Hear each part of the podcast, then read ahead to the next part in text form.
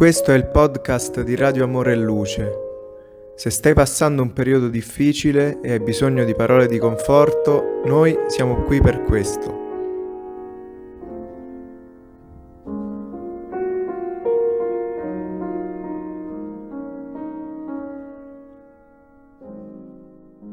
Sembra indiscutibile riconoscere che l'attuale scenario mondiale sembri rivelare una nave instabile sballottata da una devastante tempesta di valori.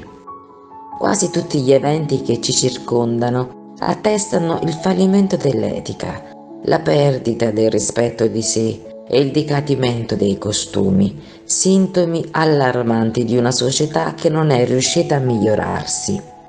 I discorsi salvifici spingono le persone verso il fanatismo nel chiaro tentativo di allontanarle o verso l'estremismo di partito, come se la soluzione risiedesse nello schiacciamento ideologico degli avversari.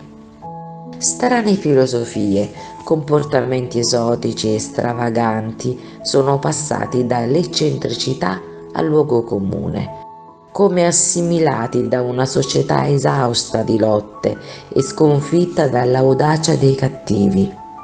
Qualsiasi argomento sembra mancare di profondità dato che le persone sono più attente all'apparenza che all'essenza, che è andata alla deriva in un vortice di tecnologia economica e accessibile. Le relazioni sono diventate fragili, rendendo uomini e donne timorosi di scambi profondi, timorosi di rivelare agli altri quanto siano superficiali le loro aspettative. I sogni di una notte diventano incubi con il passare delle ore inghiottiti dal pessimismo che si è diffuso. La fede è diventata miope, la scienza materialista è la nuova dea dell'Olimpo. I dialoghi si sono ridotti e la sintesi deve predominare sulle frasi prolisse. Certo, non si tratta di un quadro generalizzato, ma molti cuori sognano ancora una terra rinnovata dove l'amore sia l'elemento costitutivo di affetti duraturi che permettano al bene di cominciare a prevalere nei rapporti interpersonali. E l'inizio di questo cambiamento tanto atteso avverrà certamente nell'intimità di ogni individuo. Da sempre la filosofia pone al pellegrino la grande domanda chi sono io? Non si riferisce al luogo di nascita o al quartiere di residenza, è un invito profondo a identificare la propria origine divina, traendone le conseguenze che faranno vedere l'umanità sotto una luce diversa. La stessa paternità, aneliti simili, sogni che possono essere condivisi, pane che deve essere condiviso. La guerra subirebbe un duro colpo, gli steccati tenderebbero a scomparire, e le frontiere si ammorbidirebbero, consentendo scambi sani tra gli esseri umani alla ricerca della pace comune. La caducità della vita fisica sarebbe vista in modo meno traumatico, consentendo robuste riflessioni sull'immortalità dell'anima che preesiste nella culla e sopravvive nella tomba. La configurazione dell'attuale panorama socio-morale del pianeta tenderebbe a una graduale riduzione della bellicosità reciproca, permettendo di accettare le differenze come strumenti evolutivi che una volta compresi permetterebbero una convenienza fraterna e amichevole. Il cambiamento inizia con l'essere, diventa un impegno morale si trasforma in un comportamento che parla più di qualsiasi discorso.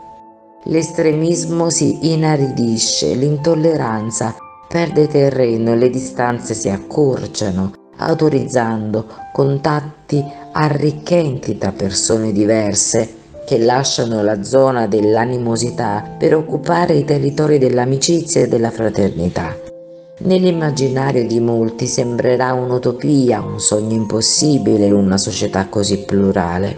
Lui non la pensava così incorreggibile ottimista. Gesù sognava e sogna ancora una Gerusalemme senza confini.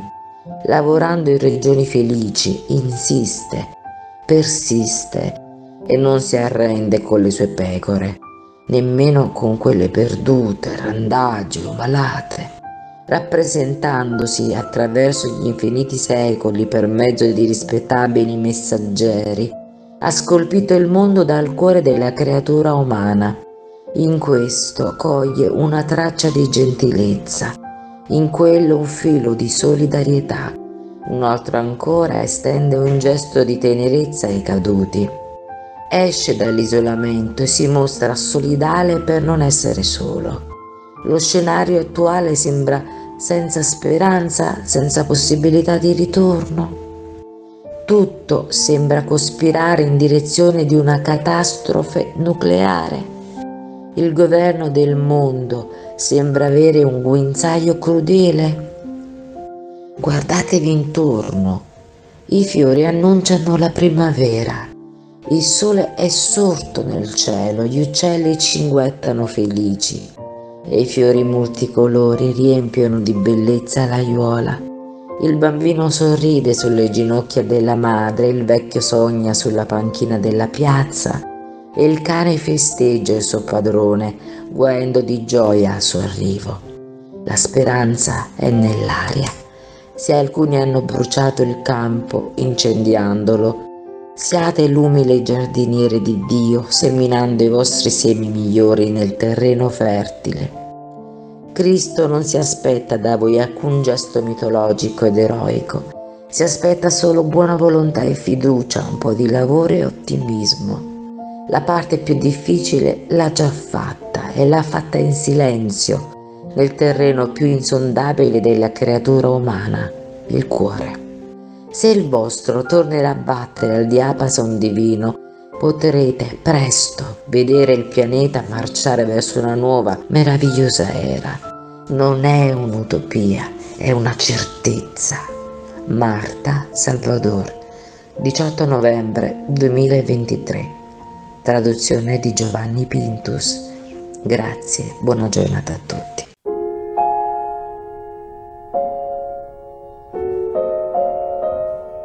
Se ti è piaciuto il nostro messaggio, iscriviti al nostro canale per non perderti i prossimi episodi. A presto!